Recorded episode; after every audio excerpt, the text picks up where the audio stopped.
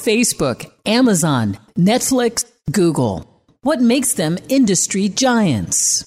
Get ready to take a peek inside and learn their secrets of success. This is Silicon Valley Insider, the show that demystifies the Valley and helps to elevate your business to the next level. Now, your host for Silicon Valley Insider, Keith Koo.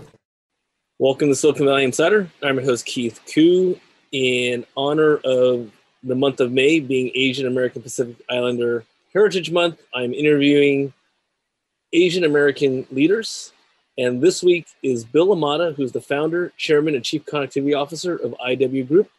IW Group is a very well known multicultural marketing and PR agency located in SoCal that Bill started over 30 years ago, working with many top brands, including American Airlines, Coca Cola, General Motors, uh, HBO, Lexus, and McDonald's, to just name a few. And so we'll be right back to hear Bill's story. On this week's tech news, we're going to first start with Google announcing that they expect that over 60% of its 140,000 employees will only need to spend three days in the office per week post pandemic. Uh, this is a policy that was just announced company wide by their CEO, Sundar Pichai, as well as uh, goes along with other technology companies such as Microsoft and Slack, saying that a return to the normal nine to five workday is never going to happen and that alternative work schedules will be the norm. If you are a fan of the 1995 era of Windows, which would be Windows 95, and the icons you've grown accustomed to over the last almost 30 years, get ready for a shift. Microsoft is finally moving towards a newer look and feel for their icons. So if you've embraced the old look, it is going to be a change for you. Google, because the amount of users, the amount of ransomware that's happened and other types of vulnerabilities, they've announced that by default going forward, they're going to be enabling two factor authentication. That's where you need to get a text message, you need to get an alternate email or some other form when you log into your accounts. There's just too much uh, risk nowadays in how um, accounts are being set up on Google. So I just want to make sure that things are going to be safe. They actually had a survey that uh, 66% of all Americans admitted to reusing the same passwords over and over and over again. So, just a reminder to change your passwords often, and that is the tech news of the week.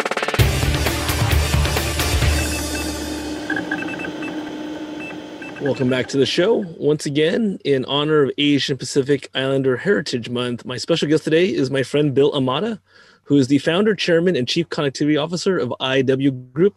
IW Group is a minority owned and operated advertising, marketing, communications agency focused on multicultural markets. Bill has had over 30 years working with some of the top domestic and global companies in the world, including American Airlines, Coca Cola, Fox, General Motors, and HBO, just to name a few. Welcome to the show, Bill. Hey, Keith. Great to be here. Thanks for having me. Hey, it's great always to see you and great to have you. Bill, I wanted to start off with you such an illustrious career. How did you even get into this space? Because I, cause I know you, but I wanted you to tell your story. How did you get into marketing PR in a multicultural setting? Well, Keith, uh, I started off wanting to become a pharmacist and I thought I was going to move in that direction because uh, I have a number of pharmacists in my family.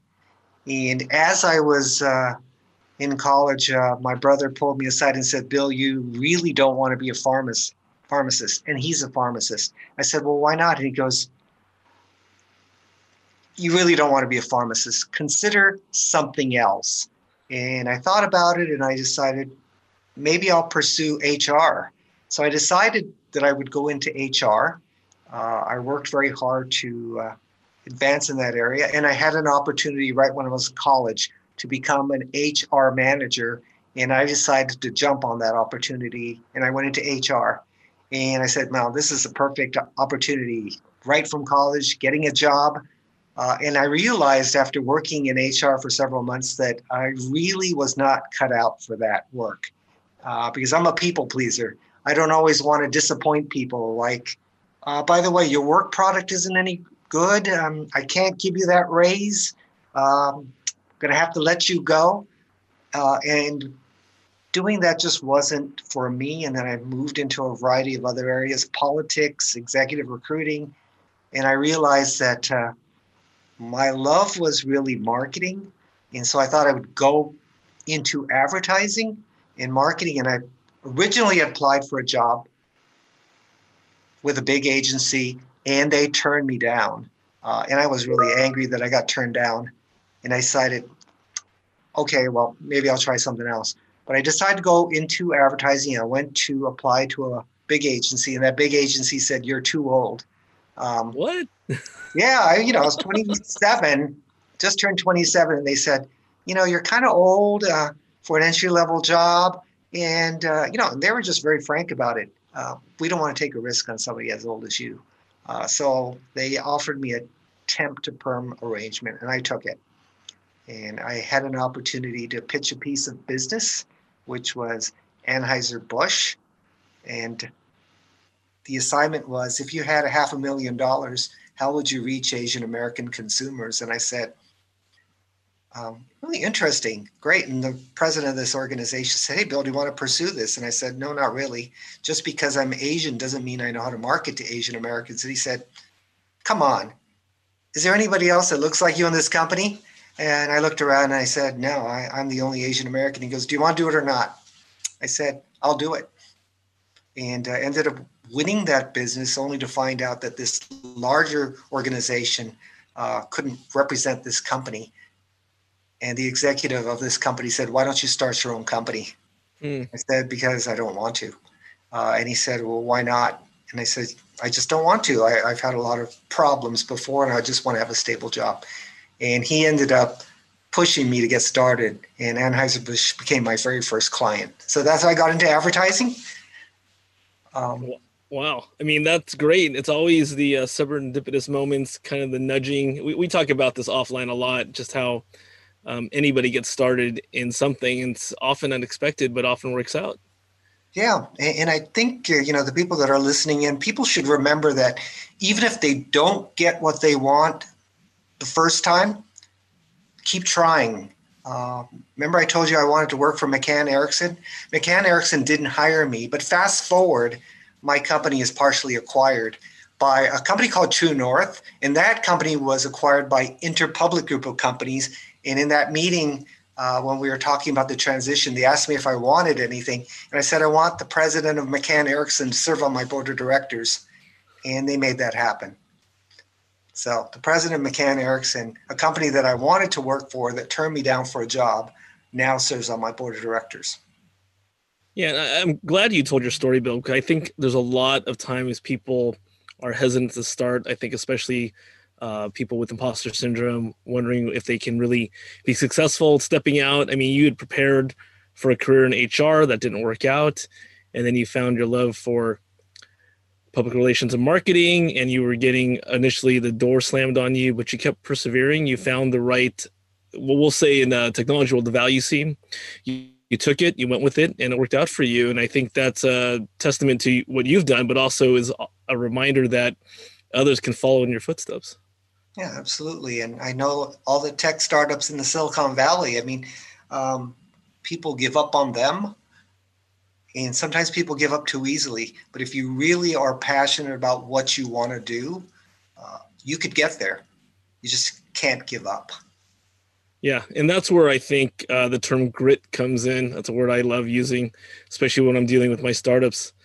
It's the um, we talk about this a lot in how we value how we choose which ones we work with. And there's something special in the founders. Absolutely. And it's that grit that they have. Absolutely. And, and I do have to say, you know, after working with Anheuser-Busch for 11 years, the executive vice president, who frankly was the meanest son of I've ever worked for, uh, I went back to him after uh, he kind of browbeat me a little bit and kept saying things like Asian Americans, you guys are a bunch of wimps and things like that. Um, he really toughened me up in a lot of ways. He was a, a, Latino guy, a Latinx guy. And I went back to him after 11 years. He was retiring, and I said, You've given me the best MBA money can buy. What can I do for you? And he said, Help 100 people, and your debt is repaid. Um, and he showed a little bit of humanity. So I, I feel like you know, in the world of angel investing, uh, for me, it's like I don't care if your company fails. Uh, I just want to be able to give you an opportunity to go on your journey uh, and find your own path. I love that. I love that. I share that philosophy as well. You're listening to Silicon Valley Insider. I'm your host, Keith Koo. My special guest today is my friend Bill Imada, who is the chairman, founder, and chief connectivity officer of IW Group, a very well known PR marketing firm in Southern California that's worked with some of the leading global and domestic brands. And we come back, we're going to talk a little bit more about IW Group, so don't go away. Any questions or comments, you can email us at info at svin.biz. You can find us on Facebook, Twitter, LinkedIn, and I'm on Clubhouse at Keith Koo. And we'll be right back. For questions or comments on today's program, call 1 888 828 7846. That's 888 828 SVIN. Now, back to Silicon Valley Insider. Once again, your hosts, Keith Koo. Hey, Insiders. Welcome back to Silicon Valley Insider. I'm your host, Keith Koo. On today's show, I have Bill Imada, a good friend who is the founder, chairman, and chief connectivity officer of IW Group, a PR and marketing firm that's been around for over 30 years, has worked with some of the leading global and domestic brands, and has a niche on multicultural marketing. Welcome back, Bill. Hey, glad to be here. So, Bill, you're a pioneer in this whole concept of multicultural marketing. It appears to be so relevant today. What are your thoughts over your time watching this space grow, and why is it relevant today? Well, because the population, it's relevant today because the population is shifting. In just a few decades, non Hispanic whites will be in the minority. Uh, and it's also important to recognize because just Asian Americans alone, we've grown by double digits in 49 out of 50 states. And because of that rapid growth, companies and organizations really need to focus on how they're going to shift their marketing, public relations, and advertising so that they're not only relevant to the consumer, but they're culturally in tune with who these consumers are. So that's why it's relevant. Uh, but it's also important because when we have a population that isn't in the majority, that means we've got to think of different ways to connect with those consumers. That's great, Bill. And I know we're going to talk about it a little bit more in the next segment when we get into DNI, DE&I in corporate America. But I wanted to talk a little bit about, we heard your personal story earlier, but I wanted to know more about the history and what's going on with your company, IW Group. Well, the history was uh, awkward because once I got started with uh, Anheuser-Busch, they were my only client for many, many years. And then we uh, realized that they couldn't be our only client and we had to reach out to other companies. And i will tell you it was really difficult starting out because you know when they look at asian americans we're not a monolithic community. We are a group of multiple communities and ethnicities chinese japanese koreans people that were born in the states people that were born overseas uh, and although two-thirds of our population uh, were, was born outside of the united states we had to deal with this lack of understanding. So, one of the things I think that is important for your listeners is that sometimes you have to pivot and change conversations because if you say things like, well, we're the fastest growing population in the country, we are loyal to brands, we love to consume your products, but once we're part of your loyal customer base, we're probably not going to stray. And a lot of the companies just kind of look at you and went, okay, great.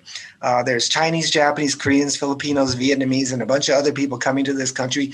Uh, in the scheme of things, you're really a small community. Uh, much rather go after Black Americans and Latinx consumers because there are significantly more of them uh, and I realized that, that I couldn't just continue to use the same message points over and over and over again. And so when we were pitching a big fast food company, um, I kept running into the same executive for seven straight years with the same message. You got to target Asian Americans. We're the fastest growing population in the country. We are loyal consumers. We're growing significantly across the country. And he would say, Yeah, that's great. Uh, frankly, you're six, seven percent of the population. We don't target six or seven percent of the population. Plus that, there are Chinese, Japanese, Koreans, Filipinos. I just can't get my head around it. Next year, same guy. And I did the same routine, fastest growing population, blah, blah, blah. And he looked at me and goes, okay, great, Bill, see you next year. And then finally, I realized that I had to pivot. And I went to this executive and I said, uh, What do you do in Europe? And he said, What do you mean, Bill? I thought you were the Asian American multicultural expert. Why are you asking me about Europe? I said, Do you do any multicultural marketing in Europe? And he goes, That is the most ridiculous question I've ever. Of course, we're big in Europe. And I said, Pick any country in Europe that you're currently marketing in. And he goes, Belgium. What's your point? And I said, So you do multicultural marketing in Belgium? And he goes, Yeah, French, Flemish, a little bit of English. Um, what is your point? And I said, Did you know that the Chinese population and the Indian population in the United States is bigger than the entire population of Belgium? Oh, and by the way, if you put every Asian American on an island today and it's separated from the US, it would probably be the 16th or 17th largest economic power in the world. Um, and he said, What? And I said, Oh, by the way, the Asian American population in the US is not only bigger than Belgium, but bigger than Greece, bigger than Sweden, bigger than Hungary, bigger than Austria. And he said, What? Are you saying there are more Asian Americans in America than there are Greeks in Greece? And I said, Exactly. And he said, Bill, you just got my attention. So, in order for anybody uh, that is trying to start a company, sometimes your messages fall flat. And if they fall flat, you should pivot and switch gears and speak a language that your audience understands. And this man understands Europe. So I decided to focus on Europe first. Oh, that's great, Bill. And our final segment is called the pivot, so we'll think of a different topic. But I think that the point is well taken. That sometimes you need to alter your methods, and and, and what we said earlier, you got to find the value scene for the audience. Uh, one thing that I love talking about, as you and I both do a lot of pro bono nonprofit community work and community building. Um, I recently had to explain to a mixed audience, a mixed ethnicity audience, that 43% of all immigrants in the world live in the United States. Not that 43% of the United States are immigrants, 43% of the world's immigrants live in the United States. Yeah, absolutely. Uh, and, and if you look at the immigrant population here, Asian Americans continue to be fueled by immigration. Uh, and we've actually surpassed the Latinx community. There are more Latinos born in the United States than immigrate from foreign countries, uh, whereas our population continues to be fueled heavily by immigration from Asia. So there's something to be said about the growth of our population. But I also think it's important that if we look at the world in general, let's look at Latin America. Latin America combined, and we'll throw in Brazil, we'll throw in Spain, just for good measure here. It's about 750 million people. Now, we look at Africa, more than 50 countries. It's about 1.3 to 1.4 billion people. Now, look at Asia, China and India alone. China's population is 1.3, 1.4. That is the same number of people that live in the entire continent of Africa. Right. And the country of India is bigger than the population of all of Latin America. So, where's the growth going to come from in the United States? Well, it's an interesting point, especially since you're right. Uh, that is a huge population of people as they immigrate to the United States and also other parts of the world. Uh, we earlier were talking about Europe in your example. Uh, 20 years ago, when I was traveling frequently to Europe, I landed in London, and on the flight over, I had a copy of a magazine called Asiatic, and there were no Asians. What you and I would consider Asians, they were mostly South Asians, and of course, anyone from 48 countries in Asia are Asian. But 20 years ago, this magazine was Pakistani, Bangladeshi, um, Indians, and no East Asians, Southeast Asians.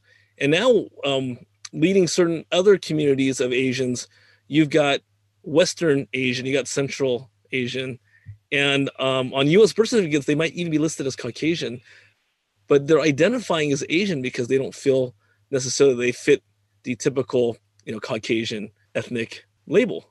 I'm going to bring it back on the next segment just because we're going to take a pause because we're out of time on this one, but we'll come right back and keep on with the conversation. You're listening to Silicon Valley Insider. My special guest today is Bill Imada, founder, chairman, and chief connectivity officer of IW Group, a 30 plus year PR marketing agency out of Southern California, working with the top global and domestic brands and specializing in multicultural marketing. Any questions or comments or how to get a hold of Bill, email us at info at svin.biz.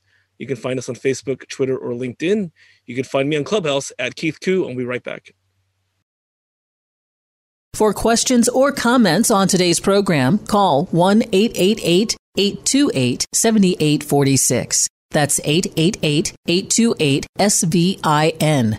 Now, back to Silicon Valley Insider. Once again, your host, Keith Koo. Welcome back to Silicon Valley Insider. I'm your host, Keith Koo. On today's show, in honor of Asian American Pacific Islander Heritage Month in the month of May, I am focusing on Asian American business leaders. Today's guest is Bill Imada, who is the founder and chief connectivity officer of IW Group, a multicultural ad PR marketing agency located in SoCal that Bill started over 30 years ago. Bill has led successful engagements with companies like PG, McDonald's, and American Airlines, Lexus, just to name a few. So don't go away. On this week's Cyber Tip, I'm going to talk more about ransomware, but specifically for small businesses. In a recent speech, the Department of Homeland Security Secretary Alejandro Mayorkas had said that over 50 to 70% of all ransomware attacks in the US target small and medium businesses, and in the last year cost those businesses $350 million. Uh, they also announced that they're creating structures and the US Cybersecurity Infrastructure Security Agency um, in order to offer tools and educational programs to these small businesses in order to help them defend themselves from these attacks. Uh, they also promised that more resources are going to be on the way. Uh, the tip is that in battling ransomware, the DHS would actually conduct a 60 day sprint focused on helping these companies.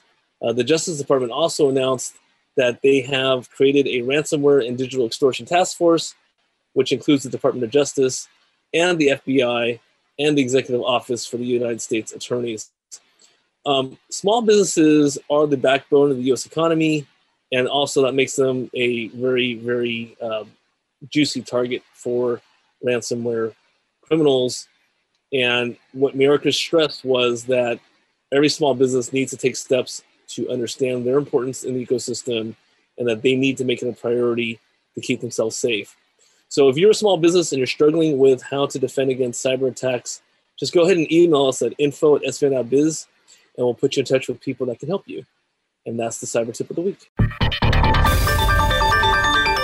Welcome back to the show. Once again, special guest today is Bill Imada, founder, chairman, and chief connectivity officer at IW Group, a 30 plus year multicultural marketing agency out of SoCal, working with some of the leading global and domestic brands.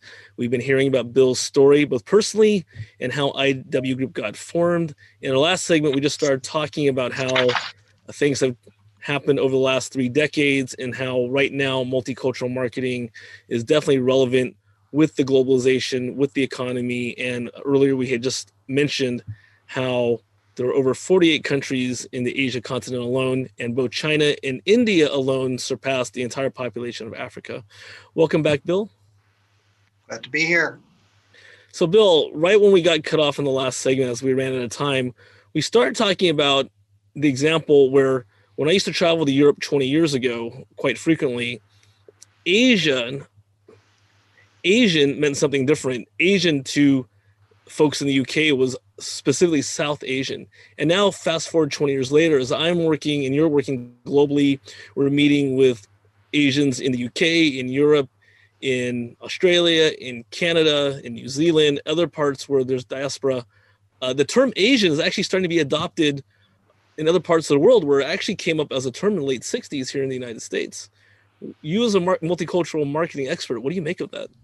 Well, uh, people are beginning to realize that uh, Asia is a continent filled with a diverse group of people, uh, including South Asians, East Asians, Southeast Asians, Central Asians.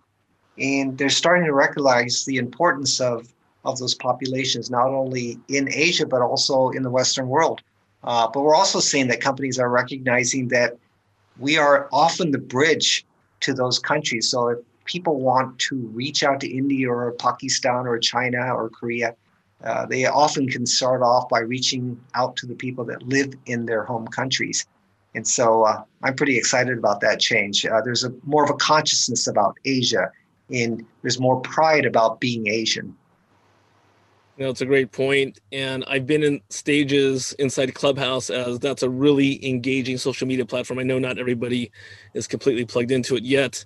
And we'll have folks from West Asia and Central Asia asking, Can I be here? Like, of course you can be here. And it's not just you can be here, anybody who is interested in the culture, in collaboration, and just learning more, everybody's welcome because that's to your point how we get a better understanding of other cultures and that we are really becoming a global society. Um, I wanted to now shift because you just mentioned it in, in your last um, statement that what is it looking like in corporate America? How does DE and I play into it both internally to a corporation and then how they actually portray themselves externally? So the diversity, equity, and inclusion folks that are in corporations, in the past, I think it was more like window dressing. You had to have somebody say that they're involved in diversity, equity, inclusion, and typically it was an African American female uh, and I and I used to um, criticize the companies a little bit and saying, why are all the DE and I folks black women? Can you not find other roles for the black women? Uh, but I think part of it was because companies wanted to just have an external face saying, we've got our handle on diversity, equity, inclusion. But they also wanted to show off these people to their internal team saying, you know, diversity and equity inclusion are important to our company. But after George Floyd was murdered and Ahmaud Arbery and Breonna Taylor and Eric Garner, uh, the DE&I people became even more important in the companies and they started to tap into their expertise more and more because the employees were starting to demand that companies be more activist, be more intentional and purposeful about uh, equity and inclusion in their corporations. So there's a whole new movement internally in a lot of these companies that is often fueled by Gen Zers and younger millennials saying, we cannot operate as a company and be part of the status quo. We have got to lean in and make change, and it's got to start inside first. It's great how this confluence of things are happening in the Gen Z and millennial populations. Um, last year I had a good friend Steve Cadigan, who we were colleagues at Cisco Systems. I was leading M and A um, IT integration. He was handling it for HR uh, in terms of teams. He went on to become the chief HR officer of LinkedIn when it was going um, IPO. So he was the first, and he does a lot of HR consulting. Was talking specifically about how Gen Z is really driving the whole notion of how hiring happens. It's very common now for no longer than a two-year tenure per company especially even the people that are the crown jewels of the company um, they want to feel connected they want to they want to be uh, part of a mission and not the kind where it's a long-term commitment in a, in a big nonprofit because we see this in nonprofits as well they want to know that what they're doing is impactful immediately that's part Absolutely. of the and so bringing in this DE and I concept um, companies are having to sh- i mean there's covid-19 that's forcing digital transformation. There's the events of the last year and a half between the black community the asian american pacific islander community. Where do you think this goes next? This is this is happening at this moment in time. Where do you think this is headed? Well one thing that's going to have to happen is that we now have to think about actionable steps.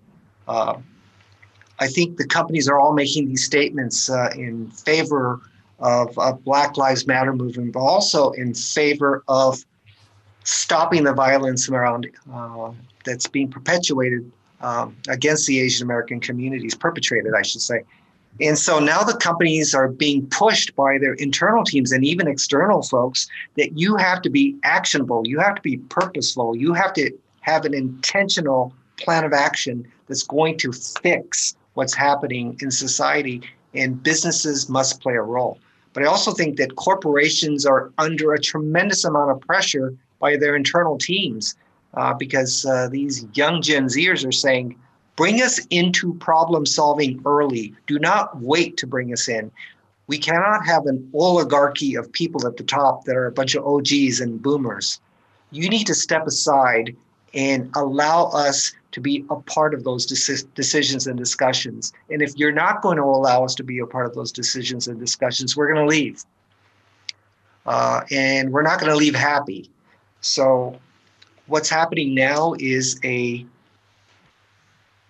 revolution of sorts within companies. Um, that people realize that if they're going to survive with this generation, these upcoming generations, these next gen folks, that they're going to have to demonstrate that they are part of the solution, not part of the problem.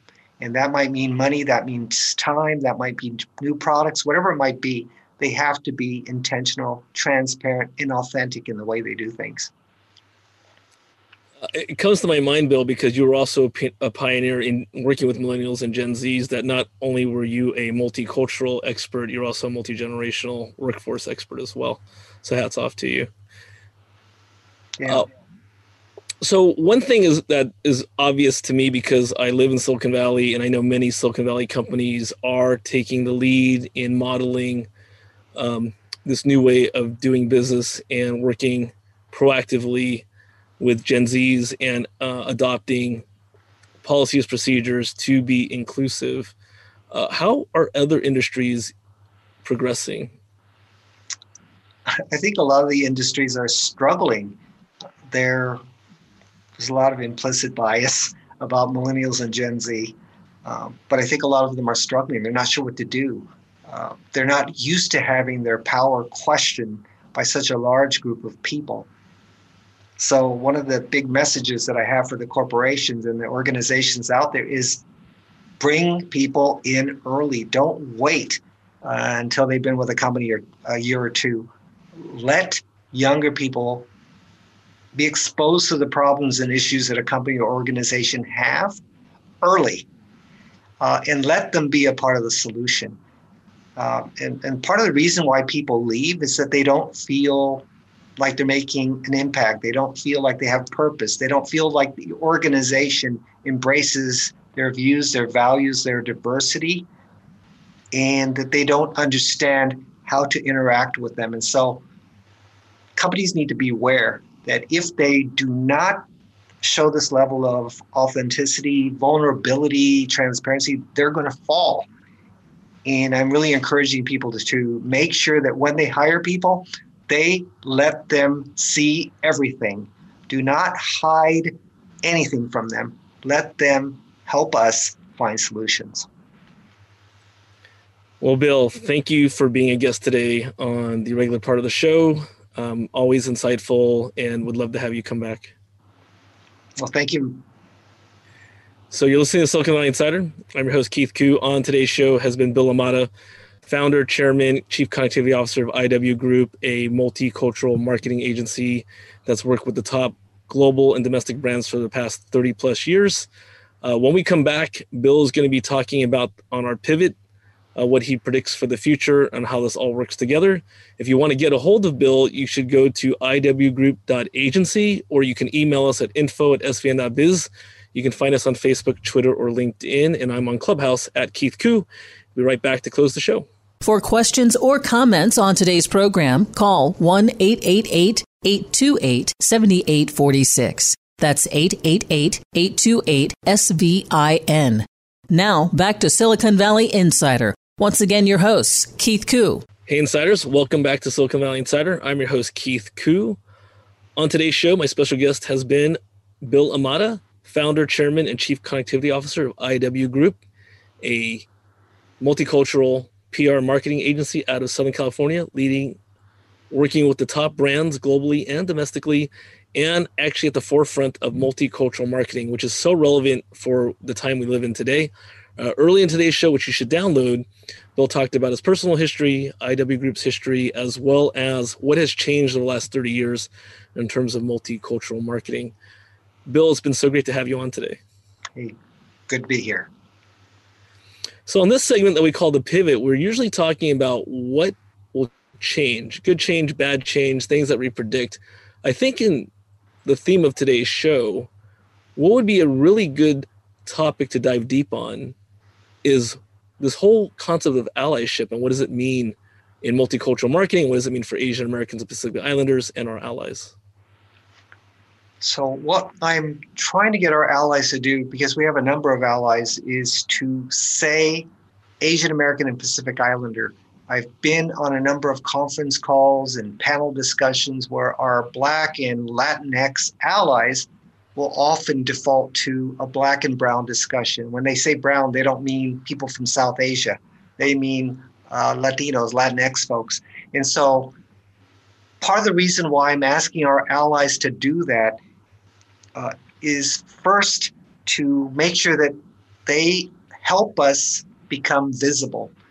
When they don't say Asian American and Pacific Islander, when they're talking about diversity, equity, and inclusion, they help perpetuate that model minority myth, number one. And they also help perpetuate this notion that we are perpetual foreigners. So I've been asking every one of our allies to please say Asian American and Pacific Islander whenever they talk about diversity. But I also want our colleagues to know that our allies is that we are not all successful in the Asian American community. In marketing, we're a little bit guilty of promoting the things that uh, are are important about our about our community. You know, uh, our high education level, uh, the amount of wealth that we have. But at the same time, it's important for marketers like me to make sure that we also talk about the things that our community still struggles with. So we have the largest income gap of any major ethnic community in the country, and it passed Black Americans this gap between the wealthy and the less wealthy. And we need to start telling more of those stories. We also have to lean in to the stories of other communities and pull them in. So a lot of people are talking about storytelling and how important that is. That remains important. But that means that each of us as Asian Americans and Pacific Islanders or blacks or non-Hispanic whites or LGBT folks or Native Americans, we all have to lean in and share our stories. Those stories are unique to us. But if we don't share those stories and learn about other stories from other people, then we're never going to be able to escape this myth that we're model minorities, that we're perpetual foreigners. So I've been asking everyone, you all have a story. Whenever you have an opportunity to share it, share it. But also have empathy and listen to the stories of others because we will be more enriched as a society if we share our stories and hear the stories of others. I'm also trying to get us away from terms like white privilege. I have to say that uh, we always talk about being scapegoated as Asian Americans, but I also feel like white privilege actually scapegoats white people. And not all non Hispanic white people, in my opinion, are privileged. Yes, there's some aspects of privilege, race, color, of course, uh, they're less likely to be shot by a police officer. They're less likely to be attacked on the street. But at the same time, there are a wide number of non Hispanic whites that are not privileged in this country. And I think we have to recognize that scapegoating other people does not make it better for us. These are all excellent points. And I think what it comes down to for me is that ultimately back to storytelling we all have an individual story we all represent an ethnic group but we all have an individual story once we break down the barriers and learn other people's stories that's where we can really connect and put ourselves in each other's shoes uh, i can't tell you how many times my black friends and my latinx friends when i actually sit down with them and say you know as much as there's a perception that asians have quote unquote made it that there's the model minority myth I can show them statistics. Is they're actually quite shocked that when it comes to Southeast Asians, Hmong, Laotian, Cambodian, Thai, uh, they are at the lowest rung of the economic ladder in the United States, and that they don't qualify, they don't show up anywhere uh, because of the invisibility being lumped in with all Asians, and uh, just really walking them through that. And that's why these individual stories build. That's the important piece of building relationships. Yeah, and our allies can help us by inviting us to share our stories. Uh, but our, also, our allies can also help us by making sure that we have people that look like us at the senior most ranks of our companies, of our organizations, because frankly, we need to have people that are agitating on the outside, but we also have to have allies that look like us on the inside of companies. And the fewer of us that there are at the senior most ranks of companies and organizations, the fewer our stories will, the few fewer stories we'll have to share with others. This is a great point to end with. Last week, I had Hang Black, VP at Juniper Networks, in a in a non DE I role. She's a sales operations leader, but she does DE and I um, on her own time. She uses the analogy about a bag of yellow Skittles, and that the one blue Skittle is going to stick out. And so back to the point of having a diverse workforce, a diverse board, is that you don't only just want to say you have the one, you want to actually have it as a part of a mosaic because then no one's going to feel like they're standing out and everyone will feel included. So I think that's a great point to end on today. Yeah, great. Well, thank you so much for your time. No, thank you, Bill. Great um, conversation. Always, thank you so much, Bill. It's always great to talk to you, to chat with you, now to have you on the show. Definitely want to have you back on and wish you all the best. Thank you so much. Great being here. You've been listening to Silicon Valley Insider. Special guest today, Bill Imada, founder, chairman, and chief connectivity officer of IW Group. If you have any questions or comments, you can email us at info at svin.biz. You can find Bill at iwgroup.agency. And you can also find us on Facebook, Twitter, or LinkedIn and we will see you next week. You've been listening to Silicon Valley Insider with Keith Koo. For questions or comments on today's program or to schedule a complimentary consultation with Keith about your business, call 1 888 828 SVIN. That's 1 888 828 7846. 888 828 SVIN.